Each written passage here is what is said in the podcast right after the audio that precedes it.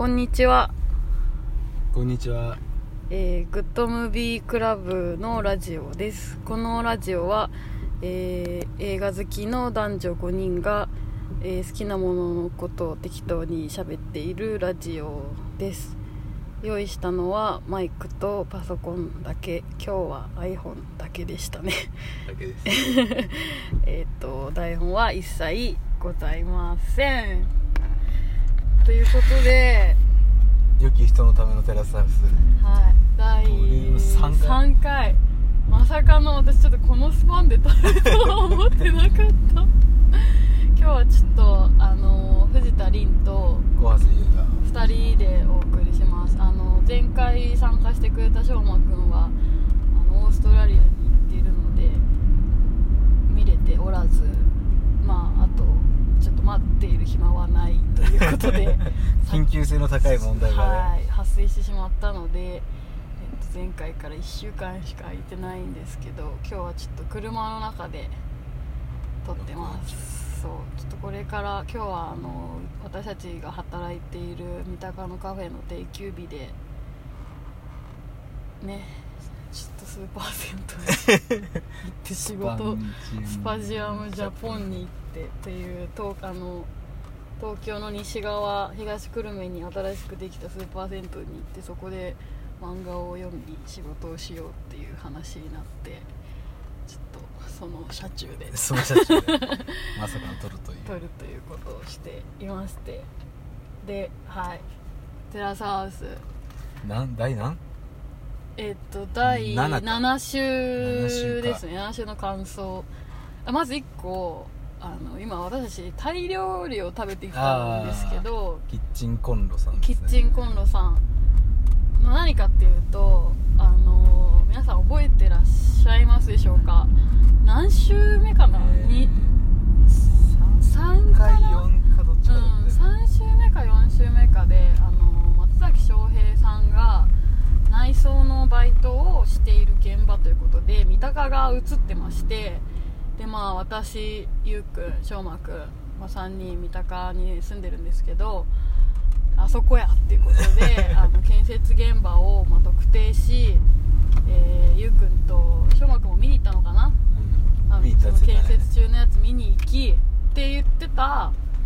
ところがオープンしたと。そう完成して6月の25とかだったね、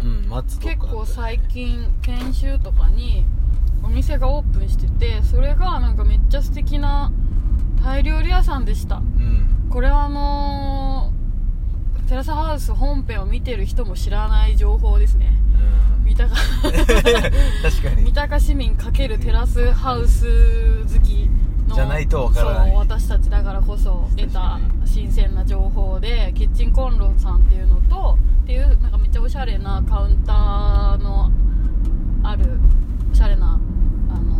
タイ料理屋さんと、あとなんかキロっていう名前のその中に同じ建物の部屋の中にこうちっちゃいね、そうそう美容室が入ってるっていう、なんかなんともね、内装いい仕事してんなっていうあそこ塗ったんかなと思ってあそこ塗ったんかなっていうね、タイ料理のランチを食べてきて美味しかったし安かったし、非常に美味しかった。もう通うことは決定しましたねお店から 2,3 分だし、そうでいつ松崎翔平さんが来るかも間違いまえるっていう、まあ、来たら絶対話しかけられないけどね来るのかっていう、あって思って終わるし来ないし多分っていうランチを終えてきたところで、まあ、前回結構ねその疑惑のねそうやっぱそのパルクールちゃんとはるかちゃんがケリーさんが好きというところでかぶっていて、でもはるかちゃんはその前の、入居者インタビューの時に人の彼氏とかこうかっこよく思えちゃうみたいなことを言っていたため、まあ、前回の第6週目のタイトルは「The Grass is Greener than the Others」みたいな感じになってて、その隣の芝生は青いっていう感じで、まあ最初にパルクールちゃんが好きって言ったケニーさんのことをはるかが好きになったみたいな立て付けで編集されていたが、私たち的にはそうじゃないんじゃないか、そうじゃないんじゃないかっていう、そう、もうはるかは本当に知りたいだけなんじゃないかっていう話までどうなるかしらっていう話をしてたのと、まあ、あとかおりちゃんかわいそうっていう板挟みだね、板挟みだね、あれは結構板挟みっていうか、あの書かれ方だと先週の時点ではなんかかおりちゃんがはるかにちょっと加担したみたいな感じの、りさ子を置いといてはるかに加担したみたいな感じの書かれ方だったけど、あれはまあちょっと正直めんどくさいと思ってるんじゃないかっていうのを私はしてて、っていうのがもう完璧な伏線だったっていうねもう完璧で、でもそのままのこと言ってたもんねスポンジのように吸収してるだけっていう。いやもう私ちょっとかおりちゃんの話をすごいしたいんだけど、ボリュームがすごい重いからな、どうしよう、なんかあるそれ今回の、はいはいはい、なんか、うん、ちょっとしたトピックですね、うん、なんかあったかな。そうね、今回で言うと最初はあそこあそこから始まって、まあでもちょっと今回ちょっと大きなトピックすぎて細かいトピックは見てなかったな。まあそうね、そうね。あとなんか私6週の未公開映像を見て、ちっちゃいトピックから話すと、だから翔平くんが内装じゃなくって俳優モデルのマネジメントの人たち、マネージャーの人たちと喋ってるやつよく見た？あんま見てないですね。本当？なんかそれをね喋ってるのはあって、まあ、なんかそれでもお前、まあ、そこのビデオ、YouTube に上がってるそのビデオでもお前は一本に絞るのみたいな、てかなんかじゃあメインは何なのみたいな話をされて、でもなんかこうちょっとこうなんて言ってたっけな、なんか決めたくないとは言ってなかったけど、まあいろいろチャレンジしたいですみたいなことを言ってはいたっていうそのビデオがあって、すごい思ったのが、なんか翔平くんめっちゃいい大人に囲まれてるなって思った。確かに、なんかそれを許してくれているという、そうそうそうそうだし、お前いいのかそれでってちゃんと言ってくれるっていうかさ、めんどくさ、まあマネジメントだからそう仕事でやってるっていうのはあるけど、めんどくさいわけじゃん、そんな人のさ、なんか頑固そうな人のさことをやれするのは。でも内装の棟梁の人はさ、しっかり お前は器用じゃなくて貧乏なだけだって言ってくれてたりとか、そのマネジメントの人もさ、まあ、どうしたいのっていうのを考えてくれてて、かつ、まあ、はるかもさ一個に決めた方がいいみたいな話をしてくれてて、確かにそう、それはなんかめっちゃいい大人に囲まれてるなって思ったのと、まあ、あとなんかそれはそうだし、なんか翔平も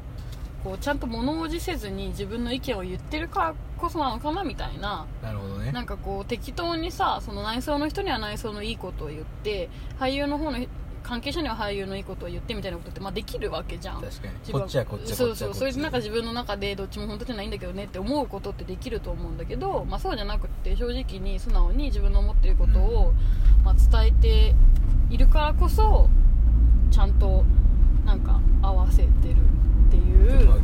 まあ、究極本当にそう思ってるってことだよね。まあそうね、そうね、そうねまあそれができるかできないか別として、自分は本当にそういう風に生きていきたいというふうに思っていて、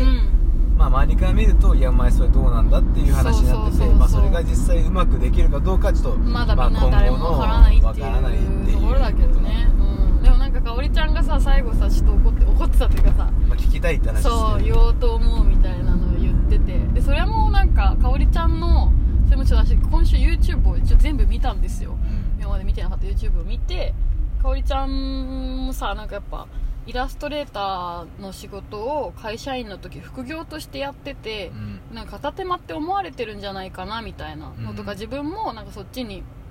まあ、もちろん副業としてやるのすごい安定してるし、結構働き方としては私は個人的にはすごいいいと思うんだけど、まあ、イラストレーターって結構さ続けていくの大変じゃん、フリーランスだし、ね、そうそうそう、だから会社員っていうその稼ぎが一本あって、その副業っていうのはいいと思うんだけど、片手間そのイラストレーターの仕事に対して本気じゃないんじゃないかって思ってたりとか、まあ、自分が多分ちょっとそう疑っちゃうみたいなところがそうそうそうそうあるから、一本したみたいなことを言ってたから多分余計気になるんだと思うんだよね。お前はどうなんだと。そうそう、でそのさ選んでるのがしかも大学生のやれサークルみたいなっていう言葉遣いはもう完全にそれはなんか、まあ、過去の自分も多少重ねてるっていうか、ね、確かにっていうのはなんかすごいあったなと思って、なんか仕事論的には、まあ、来週要注目ですねっていう、そうそうそう、まあ、恋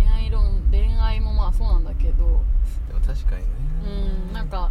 その最初に噛みついたっていうか、最初にえって言ったのははるかちゃんだったわけじゃん。確かに。でかおりちゃんはその時はまあそうだけど、ね、そうそうそうそう、まあどっちの意見も分かるかなみたいなところで大人な対応したけど、でもやっぱりなんかちょっと気になってたんだろうなみたいな、うん、それが何週間か後に、まあ、翔平と2人で話す時に出てくるっていうのはちゃんとこうぶつけるわけじゃん、一応自分の素直に思ったことがすごい気になるし、めっちゃ素晴らしい関係と思って。確かに、でもそういう翔平ね、確かに翔平君に、うん、なんかさ、俺今回ちょっと思ったのは、うん、翔平君に関してなんだけど、うん、多分そのやっぱみんなからの信頼は厚いじゃん、なんかそうだね、なんかやっぱ人懐っこいからなのかな。ルカ君にも、まあ、なんかこう、まあちゃんとさ、そういうこと話してくれたりもするし、うんうん、あ、そうだよね、最後ルカ君が、ね、そうそう、香織さん好きっていう、香織さんだよね、そうだよね、そうそう、香織ちゃんの気になってて、ちょっと行きたいと思ってるんですよね、うんうん、ってことちゃんと言うみたいな関係性もできてるし、それはそのルカ君が偉いっていうのもあるけど、翔平がその言いやすいっていう関係性ってことだよね。で多分香織ちゃんとかもさ、うん、そのまあ男女関係抜きにしたって唯一こう、うん、なんていうのかな、気を抜けるところっていう存在である、うんうんうんうん、翔平君って存在もあるし、うん、まあおそらくケニーさんとはさ、うん、なんかこう、まあいい感じの友達と先輩みたいな感じで、ね、ケニーさんを作るっすみたいな感じでやってる感じもちょっとするし、うんうん、確かに確かに、みんなからこうなんか慕われるというよりもこうなんか良き友達に、まあ、可愛がられる存在であるっていうパーソナリティがあるからこそ、なんかこう、うん、いやお前どうすんだっていう風に、うんうんうん、まあ、みんな思ってくれるし言ってくれるみたいなところはちょっとあるから、うんうん、いやそれは本当。でもさ、よく前話したけどさ、翔平くんがさ、番組内でも書いてた銀座のコラムあったじゃん。あったね。私銀座のウェブめっちゃ見てるからさ、ストーリーで流れてきてさ、翔平ちゃんと会って見たんだけど、あれもさ面白くて、まさにそれで翔平くんがまあ感じてることも書くんだけど、なんかその連載のコラムの立て付けとして、翔平くんが誰かと電話をするっていう、誰かと電話をしてその人の話を聞くっていう立て付けのコラムだったのよ。だから自分がなんか見たものとかっていうよりは、私が読んだ回は第2回だけ読んだんだけど、第2回はなんか台湾の時に仲良かったなんか音楽関係の友達に電話をして、台湾の今なんか音楽シーンを聞くみたいな話で、まあなんか翔平くんはあそうなんだねとか、なんかその質問とかはもちろんするんだけど、情報が出てくるのはその友達の方なんだよね。なるほどね。そう、情報持ってるのはなんか、だからそれってすごい象徴的だなって今の話を聞いて思ったんだけど、なんかまあ翔平くんが何もできないとは言わないんだけど、その周りの人にやっぱりすごく、まあ、ある意味で信頼されてるし、支えられてね、そう支えられてるし、こうっていうのも、そういう翔平君のにだったら情報をあげていいだって思えるみたいなさ、うん、ところがやっぱあんのかなと思って。そうだね、そうそうそうそう、確かに、そうなんか電話ってお前何もしてないやみたいなまあそのね、文章を書いてこう誰にやるかとかを考えてるわけだからね。そうそうそうそう、だからその頼るのも上手なのかなって思ったって感じ、うん、それはあるだろうな。でも今回は俺と結構翔平君はそういう感じな、今回はそれ結構感じたな、うん、今回の、まあ、前回からも結構感じたけど、まあ確かにね、翔平いいやつだなと思ってた。そうだね、そうだね。で今回ちょっとさらにそれがやっぱルカ君から相談されてたっていうのは事実としてちょっと大きいよね、うん、そうだね、まあ、あと香織ちゃんからね、そうちゃんとそういう話を相談を受けるっていうね。いやあれ結構衝撃だったな、友達関係の話、そっちに行くか。もう私はもうあれはもうね、自分の人生を見つめ直さざるを得なかったよ第7週。でも本当、まあトピック、大きなトピック1はそこだよね、明らかに。この香りスポンジ問題、そうだねまあひいてはその、まあ、良い悪いではなくの、うん、その女の子の関係性ってことですね、うん、そうです。いや本当にそうで、トリちゃんとユウがさ、はい、3人、女の子3人ってうまくいきづらいですよねみたいなこと言ってたじゃん。なんかそれってさ、まあ、私もなんか自分の実感としてあるわけ、うんで別にそれはなんか女だから男だからって話ではないけど、まあ、傾向として あって、でそれってなんでかなって考えると、なんか自分の場合なんだけど、うん、一個仮説として立てたのは、はい、それちょっとわかんないんだけど、こう女の子同士、私対女友達のコミュニケーションってその相手の一人に最適化させたいんだよね。なんか自分の出す言葉も自分の態度もその一人に最適化させるたいっていうか、まあ、そういうコミュニケーションを取ってることが多い、はい、ってなると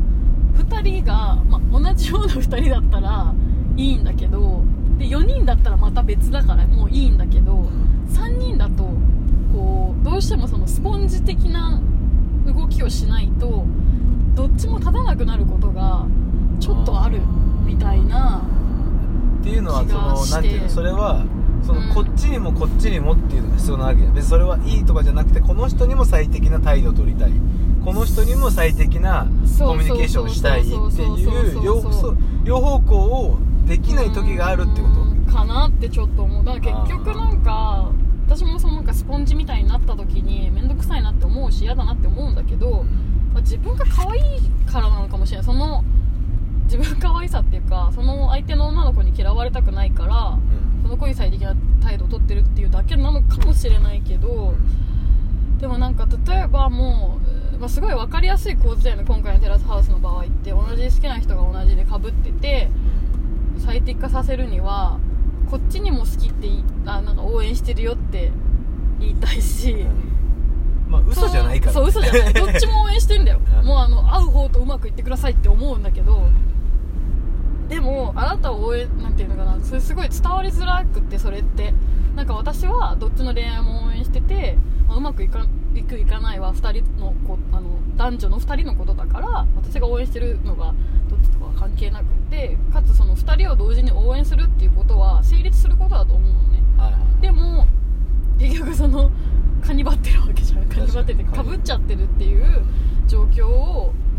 感情的に捉えちゃうと、そうじゃない、なんかもう片方を応援するともう片方を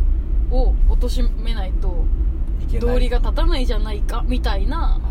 なんか気持ちになるのかしらってすごい思っ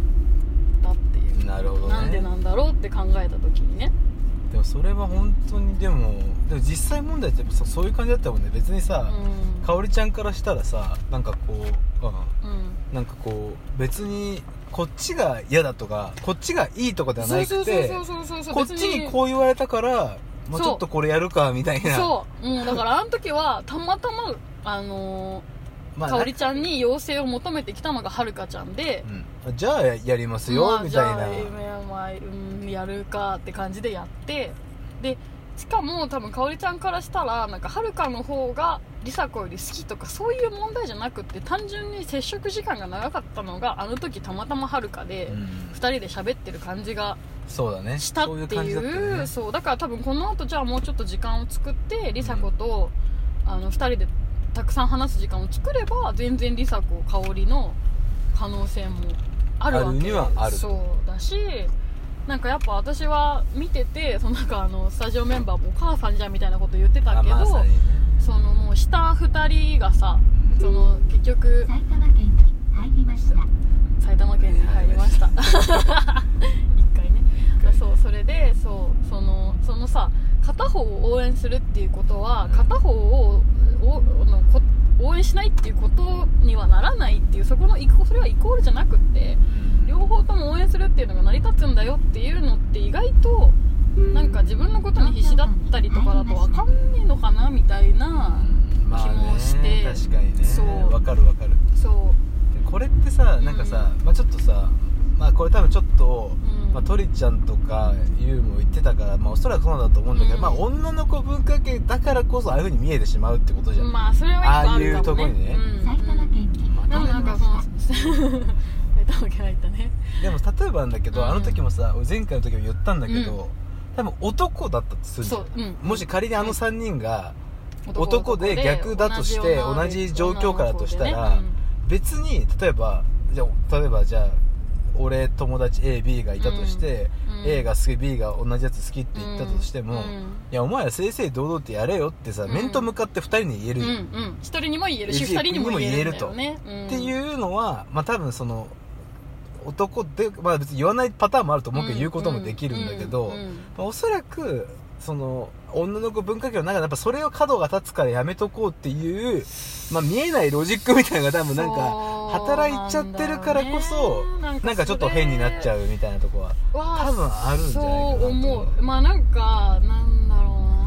うな、いや別に言っても言えるパターンもあると思うんだけど、なんかあるよね。私は言えるようになりたいって思うそう言われたらあそこで香織ちゃんの立場だったらスポンジになるんじゃなくて、いやもう土俵の外から見てるんで2人でやってくださいっていう言えたらいいんだけどね。そうそう、でその素敵な方、素敵だっていうかその2人の問題だから、会う方が付き合うとか会わないどっちも振られるかもしれないじゃんみたいな話をできればいいって思うんだけど、なんかやっぱ傾向としてはこれはその男女の差をつけてるわけじゃないけど、女の子の文化って言葉にはしないけど分かるよねとか、なんかこう察し合うことみたいな、なんかあこの言葉こういう風にこの子言ってるけど本当はこう思ってるんだろうなとか、なんかそれを本当はそう思ってるっていうことを直接ぶつけるんじゃなくって、まあ、察し合うことを良くも悪くも良しとしてて、なんかそれがこう悪く働くとああなるっていうか。なるほどね。そう、なんかよく働くことも多分すごいあってさ、なんか例えばなんだけど、まあこれはなんかこう男の人がその察するのができないって言いたいわけじゃないんだけど、だから本当傾向としてなんだけどさ、なんか私なんか前さ、のりちゃんのそのグッドムービークラブのもう一人いるのりちゃんは、私もう10年ぐらいの友達なのね、で関係性が長いから、そのすごい大きい喧嘩とか全然したことないんだけど、のりちゃんのこと結構知ってるわけ、でなんかのりちゃんが調子悪そうな時とか、まあ、今日体調悪いそうだなとか、なんかこれはのりちゃんが好きそうだなとか、そういうなんか今までの会話からとか、のりちゃんが SNS に上げてることとか、まあ、それ例えばだけど、その友達仲いい友達がちょっと何が好きかとかどうしてほしいかって結構その言われなくてもやるみたいな、やるし言われなくても分かってるみたいなところがあって、なんかすごいのりちゃんの誕生日プレゼントをさ、なんか去年ののりちゃんの誕生日にあげた時に、のりちゃんめっちゃ喜んでくれたの覚えてる？なんか何あげたんだっけ？タオルと花。ああそうだったね、そうだったねそうで、なんかタオルと花ってなんかそので私もすっごい自信あったの、これのりちゃん絶対これだわって気がすごいして買ったのね、でなんかそれって何がなんか普通の友達なんだよな、なんか無難な、なんかまあタオルと花って言うとすげえ無難なプレゼントに聞こえちゃうんだけど、そうじゃない、これのこれみたいなやつそうなんかそのなんかのりちゃんにあげるのものっていっぱいあるし、のりちゃんが入りました、その欲しそうなブランドとかも服とかも別に知ってるんだけど、さっき働いたロジックとしては、なんか服とかアクセサリーとかはのりちゃん自分で選びたいかなみたいな、まあ、人からもらうよりも自分で選んだ方がぴったりくるやつをこうね、そのすごいセンスもいいし、って思ってるだろう、思う気がするって思ったから、なんかだったらなんかめっちゃ気持ちいいタオルあげたんだけど、なんかそういう方向性、すごいただの白くてでもめっちゃ気持ちいいタオルあげて、でかつなんかお花のりちゃん好きって結構よく言ってるからお花あげたんだけどみたいなことを、別にタオルが欲しいって言ってたわけじゃないんだけどのりちゃんは、し服って人からもらっても着ないんだよねとか言ってたわけじゃないんだよ、でもなんかそんな気がするっていうので選んで、なんかめっちゃ喜んでたから正解したってでもそれが分かるっていうのがそうそれはその察する文化の喜びだとは思うわけ。なるほどね。なんかあともう一個すごいごめん思いついちゃったから自分の例を話すと、この間なんかそれもまた同じく10年来の友達の家に私遊びに行って1週間ぐらい一緒に過ごしたのね。その子は仕事行ってて、私はまあその子の家でグダグダしたりとか、大阪に住んでる友達だったからなんか大阪観光したりとか、昼は別々の行動をしてて朝ごはんと夜ごはんだけ一緒に食べてみたいな生活をしてたんだけど、なんかその時になんかまあ私の方が暇だったから、こういない間にこれしといたら嬉しいかなみたいなはい、自分だったらこれしてもらっといたら嬉しいかなとか、これしてほしいかなあの子はって思ったことをすごい してみるじゃん、はい、暇だしでしたらなんかそれを気づいてくれて分かってくれるんだよね。なるほど。あありんちゃんこれやってくれたんだ、お超ありがとうみたいなことを言ってくれて、別にこれやったんだよって別に言ってもいいんだけど、まあ、でもそういう言わなかったけど通じたさすがみたいなのもめっちゃあるんだよね。なるほどね。それはすごいなんか自分のその察する文化みたいなのが嫌だなって思うこともまあなくはないんだけど、うん、いい意味で緊張感があるっていうか、こう察し合うことで楽しい瞬間もあるよっていう話。なるほどね。まあでも確かにそれはちょっとあるよねまあ男の人でもそういうのできる人全然いると思うし、あのできるとかやってる人全然いると思うし、男同士でも全然そういうのってあると思うんだよね。そのサプライズで用意したりとか、うん、そういうのって、うん、確かに。でもそれって、まあ、確かにこうある程度の、うん、こう関係性になってくるとそういうのできるようになってくるっちゃくる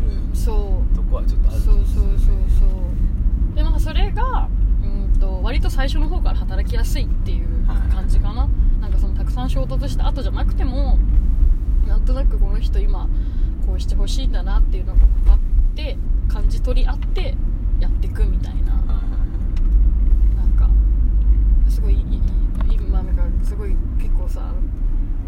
テラスハウスの中ではその察する文化の悪い面がさ、出てしまっているけれど、出てしまってたからちょっとどうにかしていいことを言語化しようと思って考えたんだけど、なるほどね。でもこれはでも確かに日本人のいいところ、まあ、人間のいいところでもあるよね。推し量れる文化でもあり、それがゆえにさっきのことも起きてしまうけど、いいこともあるだろう。まあそう、それにつきますね。とあとなんかこれゆうくんも読んだって言ってたけど、早川ゴミちゃんっていう、まあ、起業家なのかな、なんかいろいろ自分でブランドとかやってる女の子が書いた傷つきたくない文化圏っていうノートの記事があって、なんかその傷つきたくないってすごい結構ポイントだなと思って、その特に女の子同士の察する文化に関して、まあ、そのゴミちゃん、早川ゴミちゃんのノートの中では、まあ、なんかその今はみんな傷つきたくないじゃん人間で、傷つきたくないから傷つかずに済む、まあ、日々を送れるようにこう結構今ツールの進化でさ、それが実現しててさ、なんかさインスタのストーリーとかさ、そうだと思うんだよね。なんかそのいいねもつかないじゃん、まあなんかハートとかは送れる、拍手とかは送れるけどいいねもつかないから、いいねがつかなかったっていう傷はつかないじゃんあれって。なるほどね。かつ、まあ、なんかこのトピックに関して話しかけてほしいのか話しかけないでほしいのか、そのイエスノーだけ教えることもできるじゃん。イエスノーのアンケートもついたりとか、まあ、あと自分はこういう考えだよっていうのをなんていうの、その温度感まで割とこう一方通行に表明できるっていうか、次の信号左折って書いてあったよ、でそれって本当に傷つく前に予防してるじゃん、なるほど。そう、あと一個聞いたのがなんか今高校生とか LINE のステータス文ってあるの分かる？あれってさ、なんかもううちらの世代の人別に全然わかんない、なんかそう座右の銘みたいなのを書いてるゆうくんとか書いてたよね。ラブ&ピースみたいなの書いてたよね。とりあえず書いとこうそうで割とうちらのなんか多分30代20代以上の人は多分その書いてないおわ座右の銘とかで更新しないって感じだと思うけど、なんかもうこう多分こうあれ誰か妹か高校生とかの子に聞いたのかな。なんかあそこめっちゃ更新するんだって。マジでそのだから友達 LINE の友達がいっぱいいるじゃん、だからもうそのあれってさ更新されるとホーム画面にさ出てくるじゃん、上の方に。あ、誰々が更新しました、更新した情報としてその友達のアイコンと名前とそのステータス文が更新されると上の方に上がってくるようになってて、なんかもうそれを読むんだって。めっちゃだから Twitter みたいな感じだよね、ちょっと。ステータスを更新してそれをツイッターのように使っているってことか。そうだから今テストだるいみたいなとか書いてしたら分かんない、その後どうしてるのか分かんないけどだるいよねってリプが来る、リプってか LINE が飛んでくるのかちょっとそれはよく分かんないんだけど、コメントが来るのかね。そうでもなんかそれってもうなんかマジ究極だなっていうか、確かに自分はこういう状態ですよっていうのをあらかじめ予防線張っとくことで傷つかないっていうののよりなんていうか、なるほどね、一歩先に、そうそうそうそう、まあ、確かにでもそれはちょっと分からなくもないな、意識としては、うん、そのやっぱ傷つかないように生きていこうとしているっていう現実はちょっと少なからずある気がするかな、うん、スタジアムジャポンに着いた。めちゃでけえな、でけえな。皆さんスタジアムジャポンでかいですめちゃでかい、めちゃでかい。ちょっとどうする、行く？それともとりあえずちょっとこれは止めとくか、止めて録音だけしきっちゃおうか。そうだね、めちゃでかい。ここをカットできるんで、ちょっとなんか近しいところに止めたいんだけど、こういう近しい、こういう入り口だね。てか思ったより混んでるな、うん、もっとさすがに空いてるかと思った昼の埼玉県に入りました。敷地内で埼玉県に入るんです混んでるね、平日の昼なのに。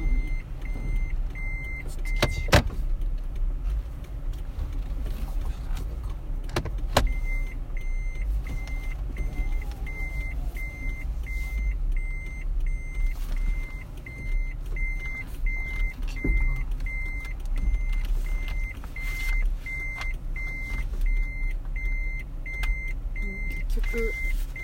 Google やんなかった。申し訳ない。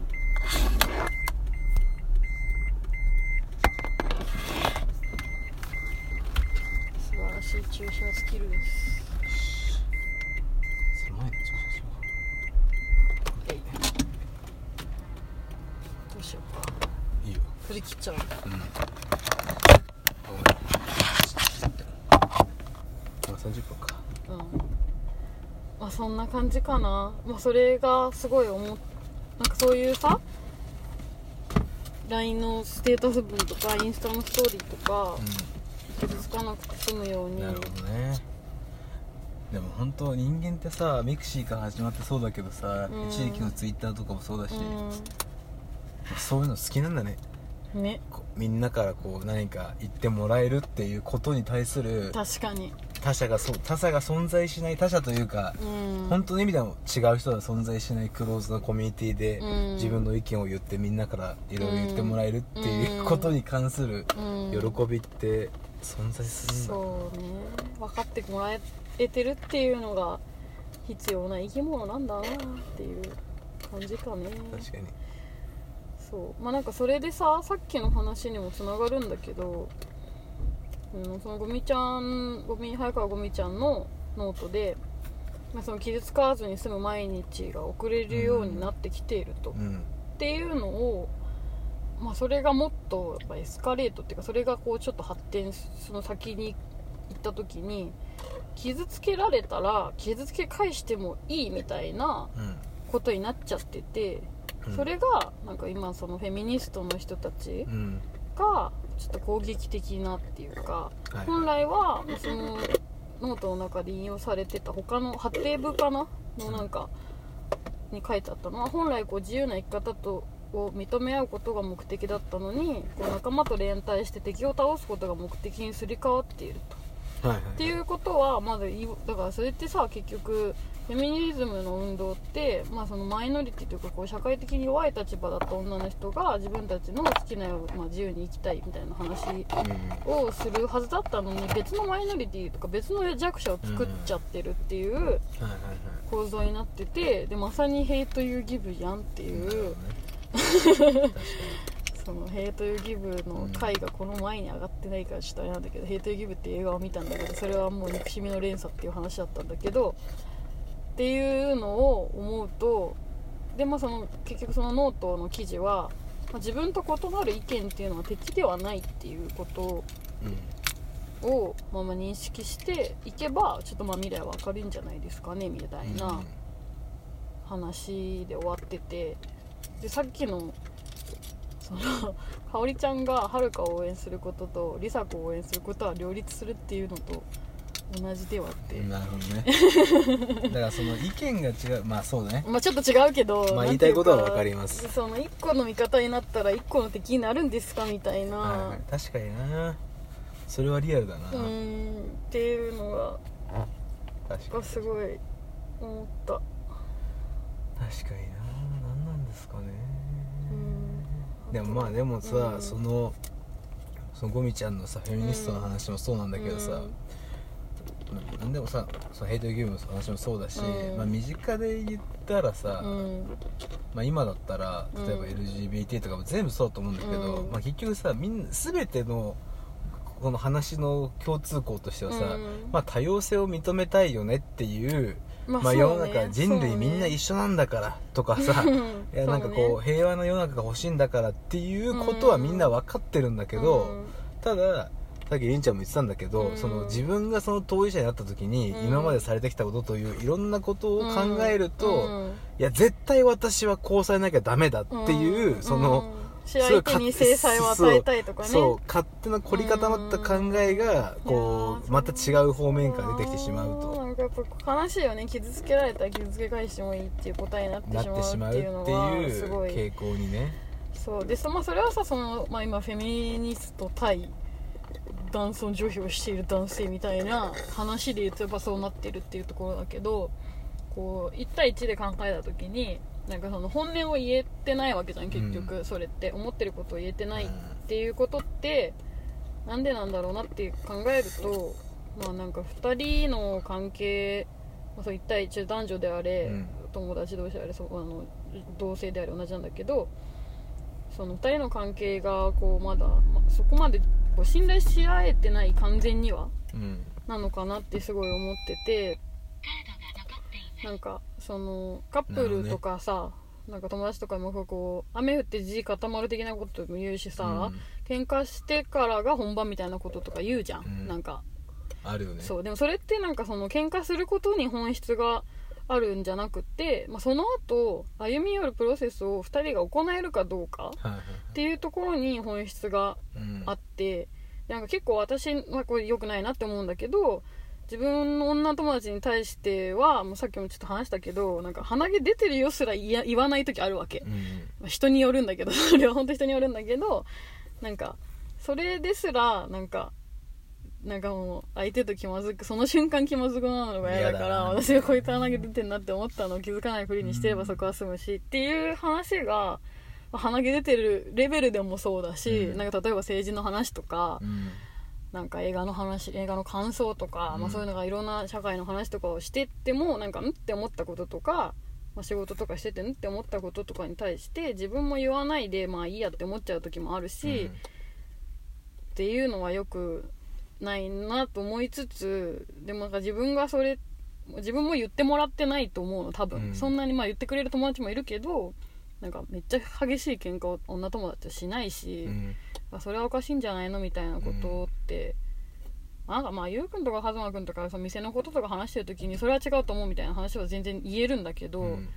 とこと女の子の友達だとなんかまあ、どうするかなみたいな自分も傲慢になってそうな気がするし相手の気持ちをなんか立てないとな、ね、そうそうって思ってる時もあるし自分も気づけてないなんかいやダメなとこが多分いっぱいあるんだろうなってすごい思うから。うんそういうのがなんかさそう衝突しないにしろちょっとずつすり合わせることができるといいなって確かに、ね、これさすげえ難しいなと思うんだけど、うん、まあなんか例えばさ人がさこう仲良くなるプロセス結構あるじゃん、うん、なんかそのいろんなパターンあると思うね、うん、恋愛もそうだし、うん、例えばなんか一つのことにみんな集中してやるとかもそうだし、うんうんまあ、さっき言ったみたいになんかこうものすごい衝突を経て、うんまあ、一つ逆に乗り越えていくみたいなこともあると思うんだけど、例えばまあ今ちょっと一つ仮定すると例えばさ、まあ、多くはさなんかこうなんか集団でいると、うん、人が集団にいた時に、うんまあ、その中でこのなんていうの人間形成をしていくっていう時になった時にさ、うんまあ、なんか割かしやりやすいのってさ、うん、やっぱり一つのさまあこうまあ一番分かるのは敵を作ることなんだよね多分共通敵ねそう共通敵を作るっていうのが多分分かりやすくて、うんまあ、それは例えば何でもいいんだと思う敵っていうのは、うん、敵って言っちゃってるけど例えば、うん、じゃあ何か売り上げをゴールを設定してそれに向かって頑張ろうでも、うん、それは一つのなんていうの外部にあるターゲットであればそれは多分敵としてみんな性を向いてねそうそうそう、うんうん、っていうのが多分人間必要でそうだねでそれが生産的にできると、まあ、仕事とか部活とかサークルとか、まあ、そういうこう活動的なものになるんだけど、うん、それが非生産的になると誰か一人を敵にしよう、うんうん、でみんなで仲良くしようっていう話になると、うんうん、いじめみたいなこと、ね、そういじめみたいな話になってくる、うんうん、ってことを考えるとやっぱり何かこの外部にそのターゲットが必要だから、うん、そのターゲットをその良いものにするっていう努力はした方が、そのターゲットを打ち勝った時にいい社会ができるみたいなことだよね。例えば今のなんか差別されている状況みたいなことにすればいいってことだよね。それをじゃあ今じゃあその女性の立場について考えたいのであれば、いけないのは社会の状況であって、そのこの男の人じゃない、こいつじゃないっていう、ね、山田太郎さんとかじゃないっていう、その誰か特定の男性のことを非難すればいいっていう話ではないっていう。それがただできないと、その敵設定、そうだ、まあ正確に多分ターゲットっていうのは分かりやすいと思うけど、確かに敵じゃなくてね、そう、まあ、分かりやすいと敵と敵なんだけど、まあ、こう解消すべき何かを設定できると、まあ、人間はどうしてもそれによって団結するから、まあ、そこはね、もうきっとそれって、まあ、本能なんだけど、その縄文時代の人が協力してマンモスを取っていたみたいな話だからね、きっとね。それができうるという話なんではないかというのは思うし、確かにな。それもなんかその男女の傾向があるって何なんだろうなとも思うんだけどさ、まあでもそれって別にそれがきっと差し合うことでうまくいってきたから、それがまあね、残ってると思うけどね、そう残ってるんだと思うし、なんかだからさ、すごいちょっと全然関係ない話なんだけど、ポッドキャストめっちゃ聞いてるじゃん、個人の人のやつ、その著名人とかじゃなくて、で2人友達とかで喋ってるやつとか聞いてると、友達とかもなんか、まあ、2人で聞いてるやつ聞いてると、まあ、ポッドキャストをやってるぐらいで結構仲いい2人のことが多いんだけど、それでも意見が違うことってあるんだよね、とかなんか言った感想に関して、私はもう全然そんなこと思わなかったみたいなこととか発生した時に、なんかその基本的になんか仲いい2人だから、こういうところがよくなんか自分は引っかかったとか、そこは認めるけどみたいなことを割とすり合わされることが多くて、あ、そこは分かるけどこうだと思うみたいな、そう、それでなんかまあそのポッドキャスト上で超喧嘩して終わることってまあそんなないわけ、でそれを見てるとめっちゃいいなって思うっていうか、すごいささやかなことなんだけど、そのゆうくんがさ、ザ・ヘイト・ユー・ギブの感想会の時に言ってたのと同じだけど、人間分かり合えるんだねじゃないけど、まあ、その言ったことに対してその自分の人格を否定されてるとかじゃなくって、今のこの一意見に対して何かを言われていて、でお互いその建設的な話をしようとしているっていう信頼の素地があるからこそ、そのどんがらがしちゃんと喧嘩にはならずにこうすり合わせが行われるわけじゃん、超尊くねと思って。確かにでもなんかね、俺ね1個ねあるなと、ちょっと話を1個戻しちゃうんだけど、その話も数字だと思うんだけど、俺男女で決定的に違う1個あるなと思ってるのは、俺はねやっぱね、男はねやっぱコミュニケーション下手だと思ってるんだよね。これはなぜかっていうと、これはね、多くの男がね、そう、多くの男っていうか、ね、これはね絶対あると思うんだけど、例えばこれはね男女がいた時は別なの、男だけ女だけでもし遊んでるっていうことを想定して考えても分かりやすいんだけど、まあ凛ちゃんとか目の前で見てるから分かると思うんだけど、男って絶対共通してやる何かがないと集まんないんだよそうね、確かに絶対そうなわけ。私それハンモックで働き始めてカルチャーショックだったかもしれない。いやこれねもうねずっとそうなんだよね。だから例えばお茶飲みに行って話しましょうっていうのってほぼないわけわかる、これ絶対ないの。なぜかっていうと、ね、言語的コミュニケーションでみんな満足できないんだよ。満足できないというか、そこが別にやったところで信頼関係が生み出せると思ってないわけよ。じゃなくて例えば、まあ、分かりやすいサーフィンみんなで行こうぜとか、じゃあみんなでゲームショーなのかシーシャスオーなのか何でもいいんだけど、何かこう共通の目的があると男は群れられるんだよ、それがさ、例えばサーフィンかもしれないし、シーシャかもしれない、あ、もうそれ何でもいいんだけど、タバコかもしれない、あ、もしかしたら起業とかかもしれない、ね、そう、何でもいい、何でもいいの。それはまあ確かに、そう、絶対それがないと男は群れられないんだよねで逆にこれがあんまりないやつは一匹狼っぽくなってっちゃうというか、共通項がなくて群れることができないやつっていうのがまあ出てくるんだけど、男はやっぱりそういう何かがないと人は集まってこないんだよね。まあなるほどね。でしかもそれじゃないとコミュニケーション生まれないし、そういうことでコミュニケーション取るってことがやっぱりじゃないと、その一生コミュニケーション取り続ける話題っていうのは存在しないから。だ女の人はそういうわけじゃないじゃん。近況をしっかり話したりとか、こう思っててこうでこうでこう、近況ね、そうこうでこうでこうでこうでっていうことをしっかり話すことによってもうそれで完結するじゃん。確かに。いやこれはもう圧倒的な違いで。あ確かにそうだな。だって昨日この1週間の近況なんて話さないでとりあえずゲームやろうみたいな話、よくある話だから、ここはもう圧倒的に違う。だからここがまあ根本的な多分思考の違いなんだと思うんだよね。まあね。この部分がなんかちょっと最後してるのがそういう話になっていくのかなっていう気も。まあそのあえて男の女のみたいなことにするのでは、まあ、そういう傾向。まあでも確かにもう私すごいこれはね絶対あると思うマジで衝撃だったのが、まあ、それ割とさなんか外国語大学だったし女の子すごい多かったし、今までもう男の人の中にこう一人入るみたいな経験あんまなくて、ハンモック来てから割とそう周りみんな男でさ、やってて衝撃だったのが、飲み会ちょっと盛り上がるとトランプ始めるのマジ衝撃だったからね嘘だと思ってそういうことなんですよ。そういうのない、絶対ないもん。いや絶対ないもんね。まあ、なんかボードゲームやろうとかならなくはないかもしれない。そして初めからそう思ってるでしょ。そう今日はボードゲームやろう集まろうみたいな話になってるもんね。とかっていうんだったらあるけど、なんかそのやろうぜなんかもうちょっとトランプやろうぜってならないなって、うわ新鮮だなってめっちゃ思ったな。いや本当ねそれめっちゃあんだよね。まあ確かにね。でもねそれはねやっぱ俺が思うには、俺がずっと考えてたことで思うにはやっぱ下手なんだよ。なるほどね。男の方が圧倒的に下手で、まあ下手なのか。だって別にさそれはさ男同士だったらそうだけどさ、男女になればみんなその近況聞いたりとかはできるわけでできるんだけど、なんかそのやっぱ多分男が多数派を占めてる時はそうなるんだね。どっちかっていうとその男コミュニケーションになると、まあ、とりあえず騒いでお疲れとか言ってどんどんって話になってきて、どんどん面倒くさくなってきて、とりあえずトランプでもやって罰ゲームってなんかやっかみたいな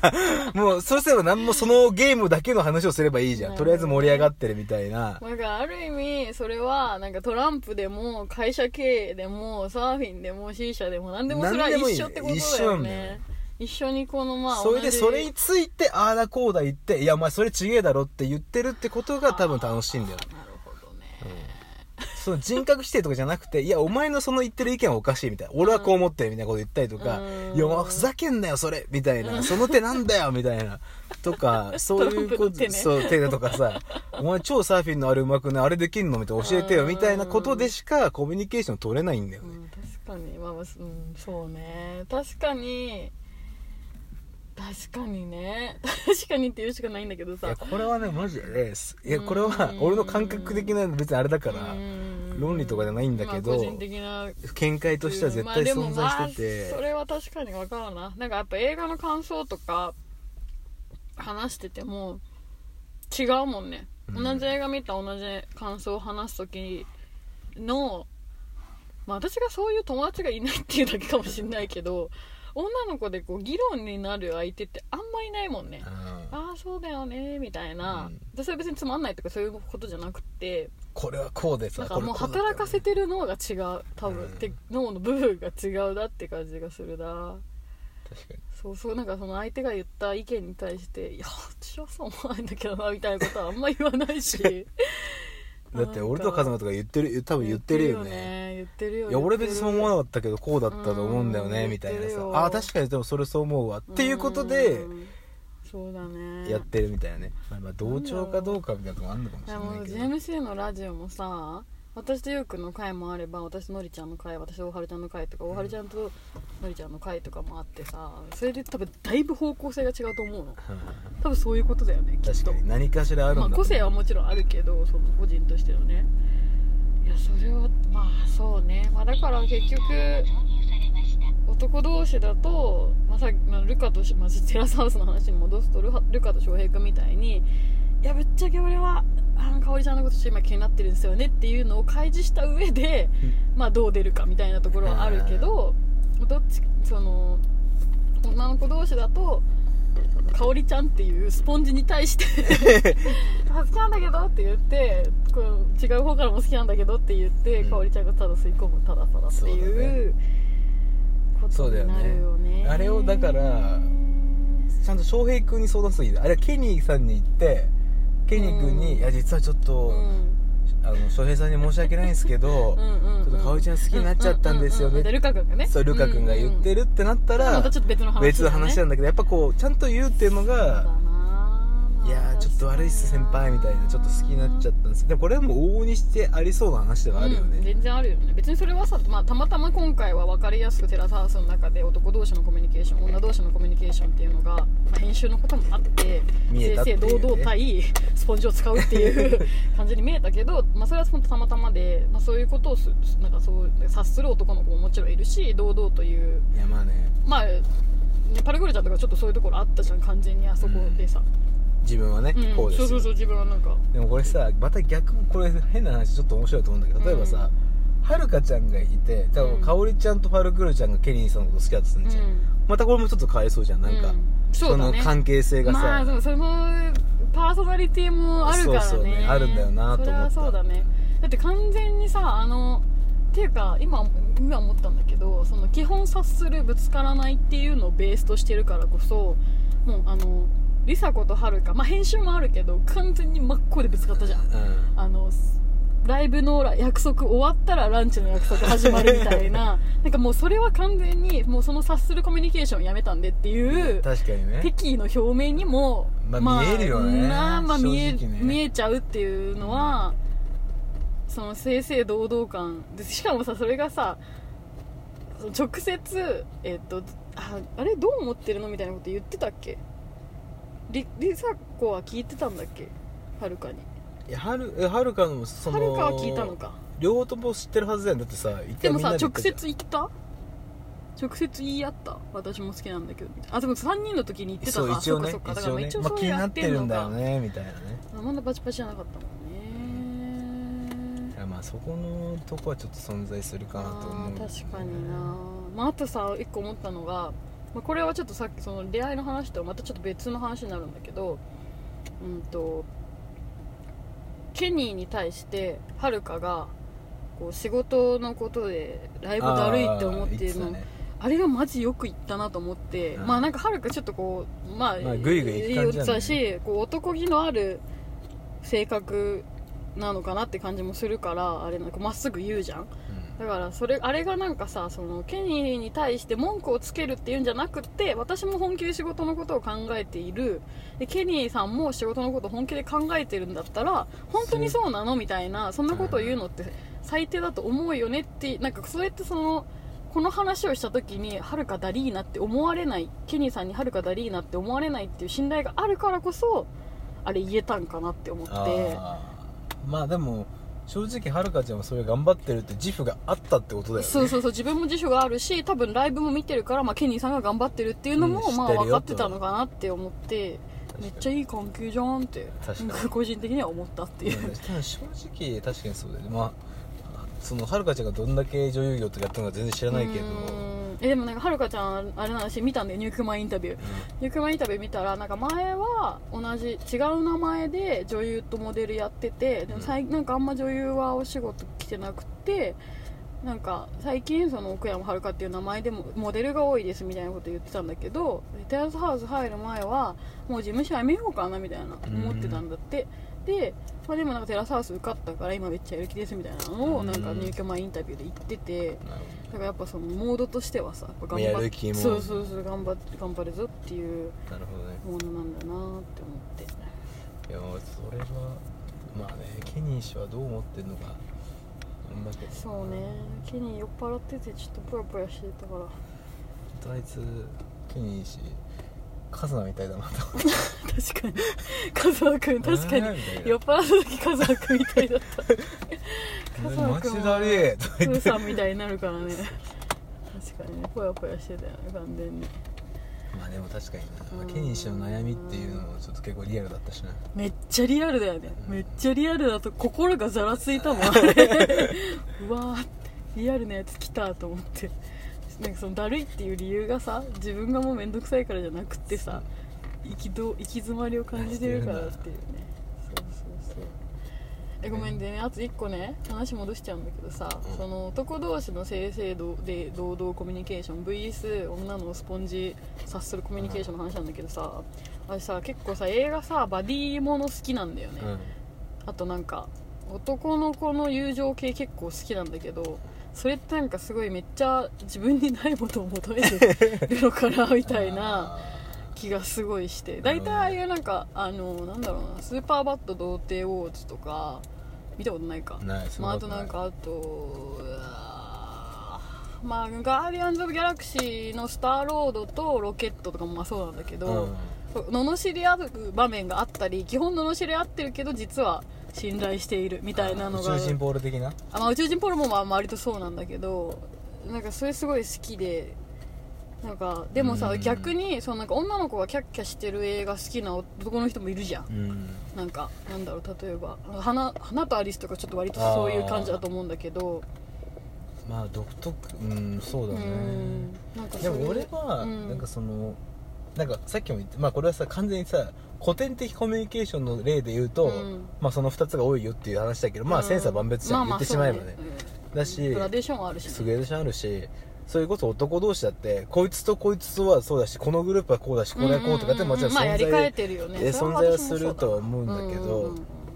ただなんかその俺男の一つめっちゃいいとこだなって思うのは、俺もそうだしカズもそうなんだけど、もうなんか大体一世代ぐらいに、まあ小中高大学ぐらいの時に一人か二人めっちゃ仲いいやつみたいにいんだよ、ああなるほどね、絶対バディやね、そうバディみたいなやつが絶対いて、でカズもよく連れてきてくれるし、俺も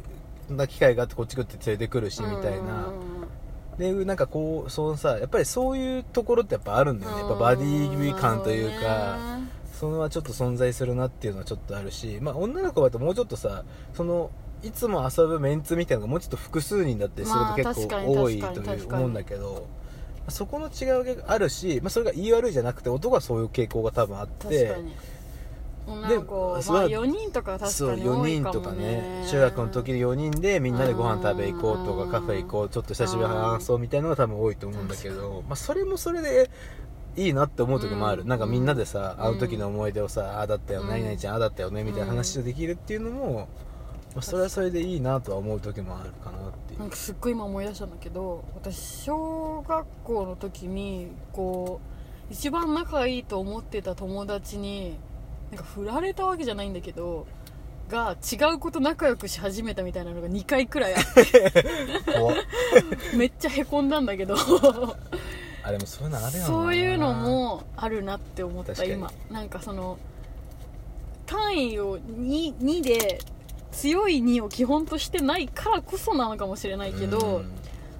なんかそのでもさ、その女の子にも女の子同士でもこう親友ずっとも的な概念はあるわけじゃん。確かにあるよね。なんか私割と親友だと思ってるんだけど、俺今最近いないなみたいな、なんか小学校の時になんかそういう振られたみたいな感覚があったことあったな。やっぱそれも存在するのか。確かに女の子もずっともとかね、ちょっとそのあるよね。でもそれより、まあ、ニコイチみたいなさ、概念存在する、ね、まあ、でも確かにそう考えると 4人みたいなグループの中でも、2つに分けるとしたらこの2人っていうのはあるんだよね。ああなるほどね、っていうのはまあ確かにあんなと思う。でもなんかその女の子同士の2人って1個の関係性と男の子の2人っていうのは多分違うだろうなっていう気がするし、そうだね、なんだろうなっていう結論になっちゃうんだけど、でもさ、その何にせよだけどちょっと話がめっちゃずれちゃうんだけど、俺やっぱ人間関係で言ったらやっぱね、ちっちゃい時の大変だったなっていう気がする。大人のが楽、なぜかっていうと複数存在するから。それは間違いないね、別にこれ小学校しかないとかね、こいつに言われても別にいいわみたいないや間違いない。だからちょっと話を無理やり照らさせて戻すと、やっぱりあの中でっていうことが存在する、その閉鎖的コミュニティというのがあるっていうところが、まあ、この人間関係の難しさを助長している可能性はあるよね。そうね、まあ、結局さ、大人になるっていうことはさ、そのいろんな信頼、なんかいろんな、ね、人間関係を積み重ねてきて、もう全く思って信頼できる人もいるし、いやこいつはもう無理だな、まあ嫌っていう人はもう切るっていうかそれなりの付き合いにするみたいな、それこそその鼻毛出てるよって言わないわけじゃんもうっていうのができる、その切り替えができるから自分のことは守れるっていうかさ、ここで失敗してもっていうかここでうまくいかなくても、まあ、お家帰ったら仲いい人と電話できるしみたいなところあるじゃん。でも確かにテラスハウスだと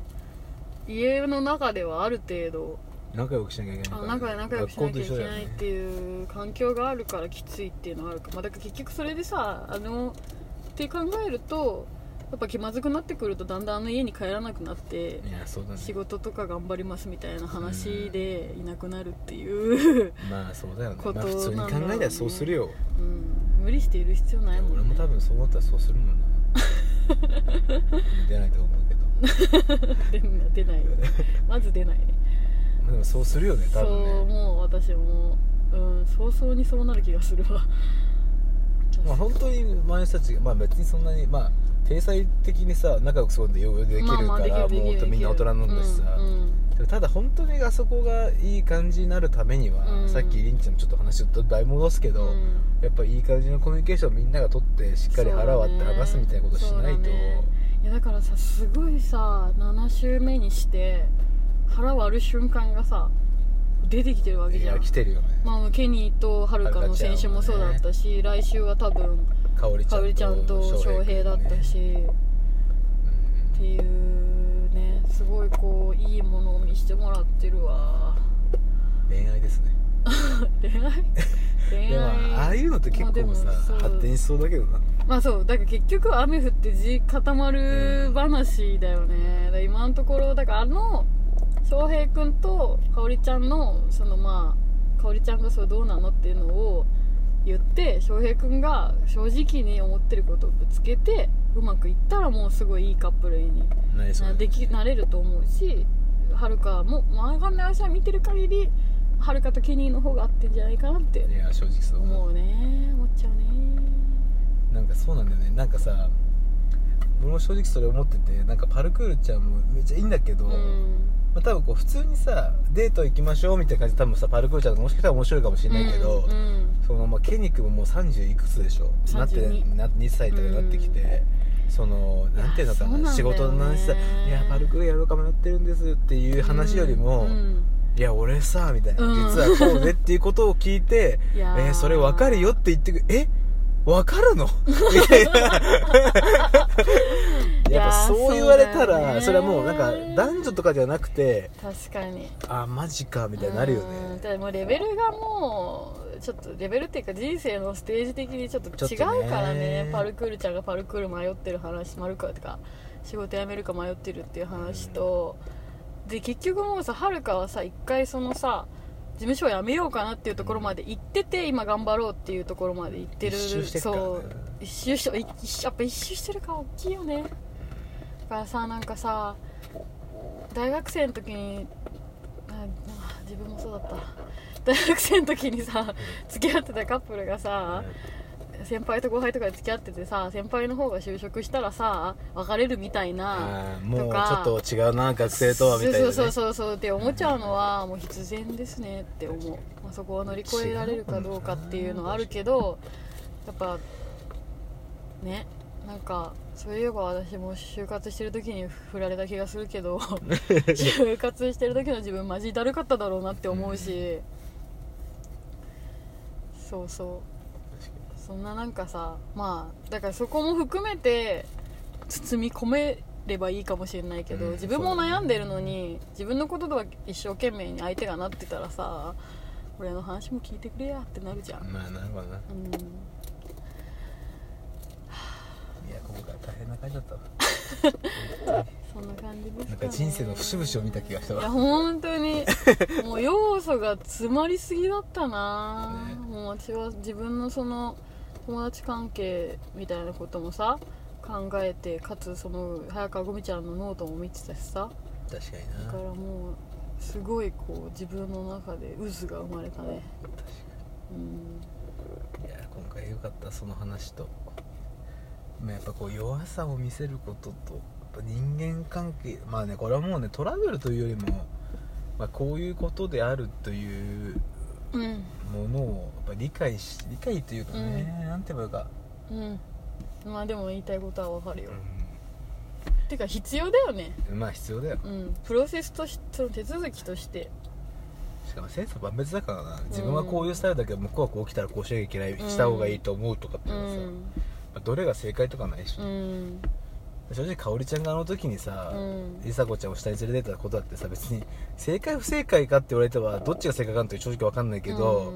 まあ確かにそんなはるかちゃんにいやちょっと私そうしたいんだよねって言われたら、じゃあ分かった連れてくねっていう気持ちも重々分かるけどし、もうあれはもうせざるを得ないよ。あんな顔でさ一緒に行ってくれるって言われたら行きますってなるじゃあ後で私と一緒に出てくれるなるでしょう、まあね、まあでもさ俺さあとさもう一個ちょっと最後にさ、なんかそれを、まあ、ちょっと女子女の子関係ってさ、まあ、テラスタジよくある話だけどさ、そのパルクールちゃんが男の子と仲いい問題あったじゃん、で2人はすぐ上行って上喋ってて仲入ってこれないみたいな、でもさああいうのって絶対あるじゃん。なんか前もあったと思うんだけど、なんかよくさソファのとこにマヤだっけ、マヤの時もそうだったよね。あとみのりちゃんって一番最初のさ東京編のさ あの子とかもそうだったよね。そうそう、なんかずっとソファーで寝てるじゃん最近みたいな。そうだったあった女子部屋来ないって言われてた。そうだとかっていうのがあるんだよ。まだこれってさもうさ多分さずっと多分そうなわけじゃん、もうちっちゃい時から例えば男の子と遊んでてみたいなさ、なんかそういうレベルのとこから来てるさ、なんか男の人といた方が気が楽的な人っているじゃん多分、でなんかまあ、やっぱそのコミュニケーションの方法としてどっちが肌に合ってるかみたいなのはさ、そのじゃあ女の子とばっかり一緒にいたから、まあ、それあ男の子とばっかり一緒にいたからそれ慣れてないっていうのも一個あれば別にそうじゃなかったとしてもたまたまそこにいた男の子たちと話がスースースワーっていう可能性だって全然あるからね。だからなんか梨紗子がさ女の子だから女と一緒にいなきゃいけないわけじゃないでしょみたいなこと言ってたじゃん。まああの言い方はちょっとこうなんかトゲがある言い方だったかもしれないけど、なんかそれはまああるよねし、やっぱ3人っていうのは女3人っていうのはやっぱりそうなりがち、男3人よりなるんじゃないかな。だってこんだけ何シーズンも見てて何回も怒ってるっていうことは男女の傾向として認めてもいいとは思う。確かに男3人は結構いいと思うなマジでいいと思う。しかもね年齢が3つ分かれてるってのも結構いい。確かに、分かりやすい。まあなんかこう兄さんみたいなさ感じになるしね。こうしかも割と真ん中のやつがいい感じにコミュニケーション高いと、例えばあケリーさんちょっと今度ルカが飯行きたいって言ってるんですけど、一緒に行きましょうみたいなことを真ん中のやつができると、多分すげえねいい感じになるの。やっぱさ完全にさ今思ったんだけどさ、あの長男キャラとか、真ん中キャラとかさ、末っ子キャラとかあるじゃん、まあ、そういうことだよね。いやそういうことルカ君とかもろ末っ子なんか長男なんだけど、なんかこうさなんかよしよしみたいなね、あの中にいたら一番下だから、そのなんかやっぱさ人ってそれでやっぱ立ち回りが変わる部分もあるんだろうなって思ってみて、ケイ君とか意外にあんな感じだけど多分本当は超適当っぽいしななんかみんなの話聞いてるとさ、まあ確かにそうケニーさん描きましたとかさ絵で描かれたりして確かにああいうこと見てると、まあ、おそらくなんかこうちょっと抜けてるというか、ぽやぽやしてる部分もあるんだろうね。確かに、まあ、意外と翔平君が一番きちっとして結構意外にやってんじゃないかなって気がする。だってケニーさんなんかこう神経質な音楽家って感じではないもん ね、なんかそのインタビューでもなんか言ってた気がする。家族なんだっけな、誰か忘れちゃったけど憧れてミュージシャンの人がいて、その人はなんかその家族の、まあ、お父さんであったりなんか夫っていうのもありつつ、かつミュージシャンっていうのをちゃんと両立させてるから、自分もなんかそうなりたいみたいなことで確か言ってて、まあ、なんかそれってそのちょっと違うじゃんまた。確かにぽやぽやしてるとは思わないけど、それに関してはさいいよ確かにね、割と沖縄とかにいそうな感じ、沖縄への偏見だけど北海道出身らしいけどそうじゃあちょっと最後に一つトピックあるわ。何？ルカ君が最後、うん、香織ちゃんの人生を見届けたいと言ったあの発言について、うん、あれはどういう意味だったのかっていう知らないあれは何なのあれやばくない、うん、人生を見届けたいってやばくない妄想北海道で膨らませすぎるでしょ暇だったのかやばくないホクスコの未来を見たいみたいな一緒に僕と描こうよみたいな話がなんかさ、でもルカ君さ、語彙力ない感じあるよねなんか笑いながら言ってたよねあれびっくりしたわまあなんか結婚したいみたいなことかなみたいなそんな感じで聞こえたけどまあ語彙力ない、ね、でもなんかその人生の先輩として自分も迷っててみたいなのがあるから知りたいっていうことなんだと思うけどねそう、もうそれであの、うん、語彙ちょっとバカなのかなみたいな、ね、めっちゃ面白かったなあれそうだね、翔平くんいい感じにいくかな翔平くんねでもさ、かおりちゃんもさなんか翔平に嫌われたくないみたいな話をしてたうん、してたあれはどういう意図を持って言ってるのか分かんないけどでもなんか確実にこう一番合いそうだしまあさ、こう付き合う付き合わないはさ俺テラスハウス見てる時いつも思うんだけどさ、うんまあ、いくら予想したところで、うん、当人2人がさ本当に会うってなんないと、うん、しこのやっぱ男女として男女っていうかそう付き合う恋愛対象として会うかっていうのと友達として会うかっていうのはまた別だったりもするからね重なることも全然あるとは思うけど、うん、ってことを考えるとなんかこう、まあ、おそらく2人はもう結構仲いい感じでさ多分いつもさ、うんなんか銀座とか書いてる時もあそこで2人で返したりしてさ、うん、なんか最近こういう仕事決まったよとか多分話してるんだろうし、うん、っ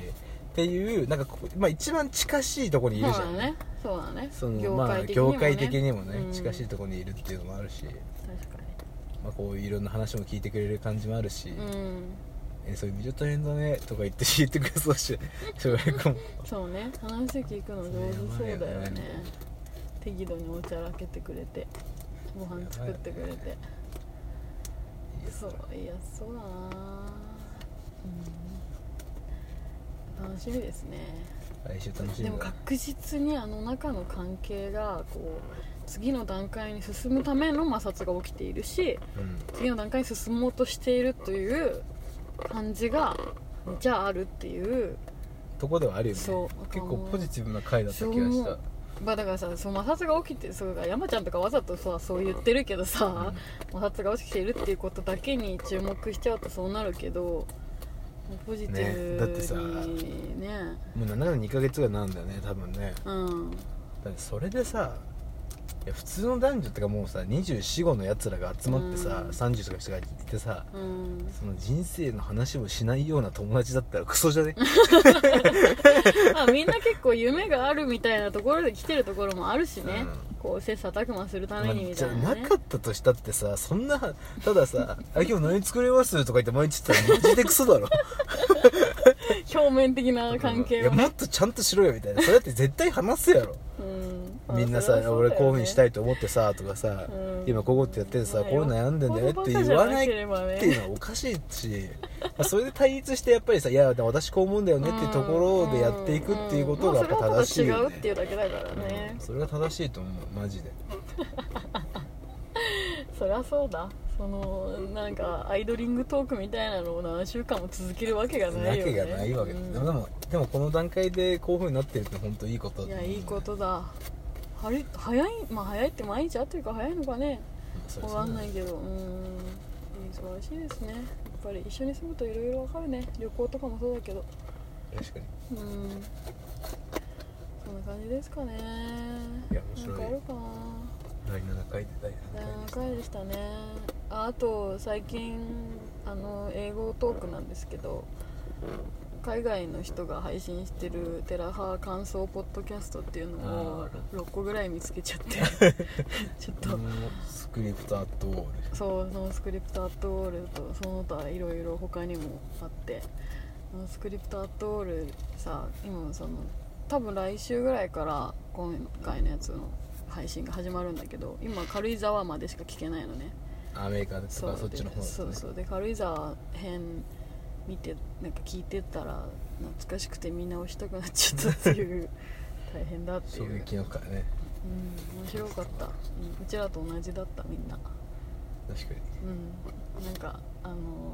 すごい思ったのが、その英語のテラハポッドキャストがいっぱいあるのを見て思ったのは、うん、なんか皆さん本当にインスタとかで心ない中傷のね、あ、やってますよね、にさらされてると思うんですけど、もうそれ以上に世界の人々はあなたたちの生活を見て友達とワイワイね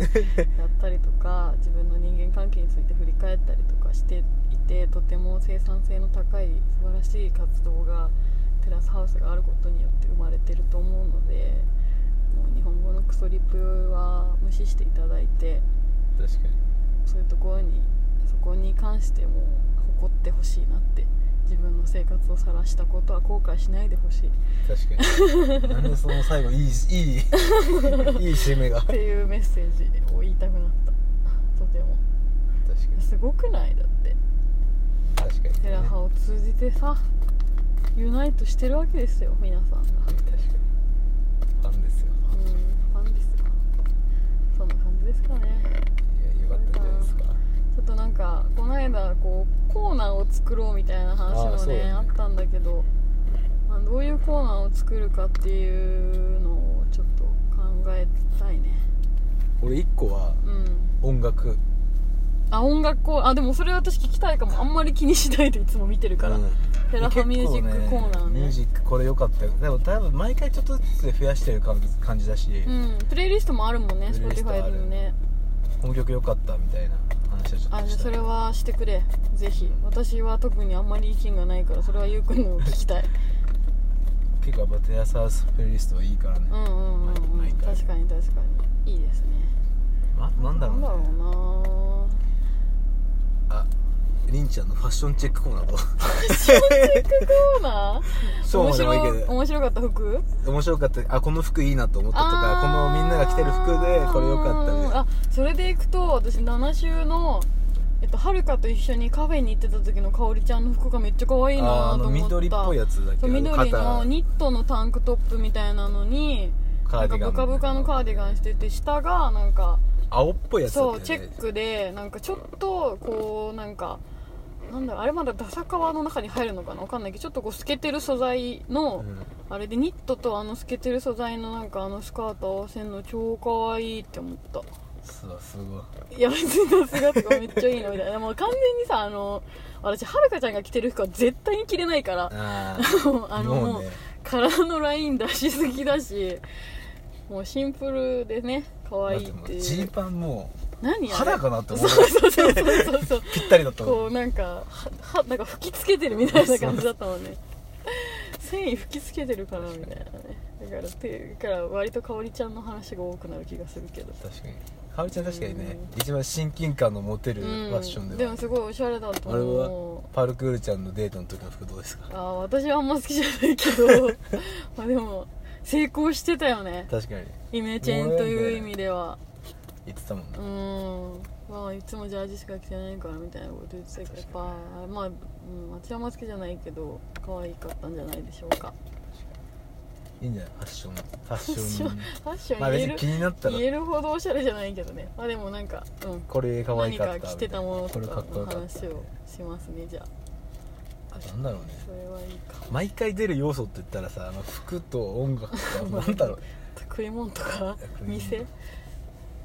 場所、うん、場所、店、あ、それはなんかさ、大体1か所ぐらいどっか行くじゃん、うん、どっかしら行って、うん、まあ、そこちょっと調べてみるみたいな、うん、あ、まあそれもいいかも、まあ、ググって、あ、こんな店なんだみたいな、うん、場所はここっぽいですねみたい な、 なるほど、ね、ストーキングするっていう。なるほどね、ストーキングコーナーそれぐらい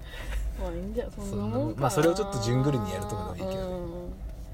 うん、まあ私は英語情報が入ったら、あ、そう英語情報、ね、これでも完全に自己満なんだけど、確かに英語情報続けます。それでいくと7週目上手な翻訳だなって思ったのが、ケニーさんに対してリサ子がカフェローって言ってた。ああ言ってたね、カフェローランチって言ってたっけ、カフェローって言ってたよねって言ってたのを、レッツビーアカフェバディかな、なんかビーアカフェバディって訳してて、バディ、まあ、そのカフェ仲間になりましょうみたいな翻訳で、なるほどねってなんか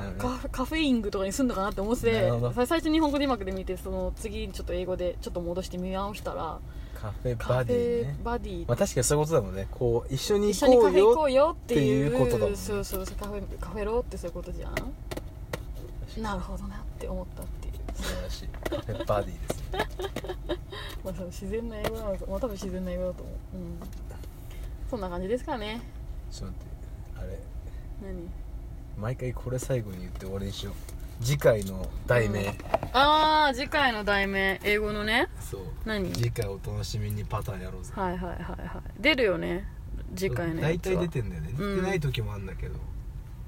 たまにね。出てた、私の見たけど出てたと思うよ。今回はウーマントゥートリートはなんだっけ、ウーマントゥースプリットザチェック、割り勘かおごってもらうかみたいな話だったね。確かにおごってもらった時可愛かったね、ルカちゃん。なんかあれだって、5000円出す気なかったでしょって思ったもん。絶対なかったじゃん。くちゃくちゃの5000円と思って見てた。超可愛かった。あれケニー酔っ払ってたのにちゃんとおごったの偉いなって思った。次は、パッシブボーイズですね。ケニーのボーイズ、これは香りに言われた翔平のことか。パッシブって受け身受動体のとかのパッシブだよね、多分ね。パッシブ、そういうことですね。みんなそんな感じだよね。まあ確かにそうだね。でもこう受け身感グイグイ言ってるのが目立つのが女の子たちってか、はるかとりさこっていうことなのかな。でちなみに第6話は The Grass is Greener on the Other Side でした。なるほど、間違えちゃった。 The Grass is グラスって単数形 G グラス The Grass is Greener than the others。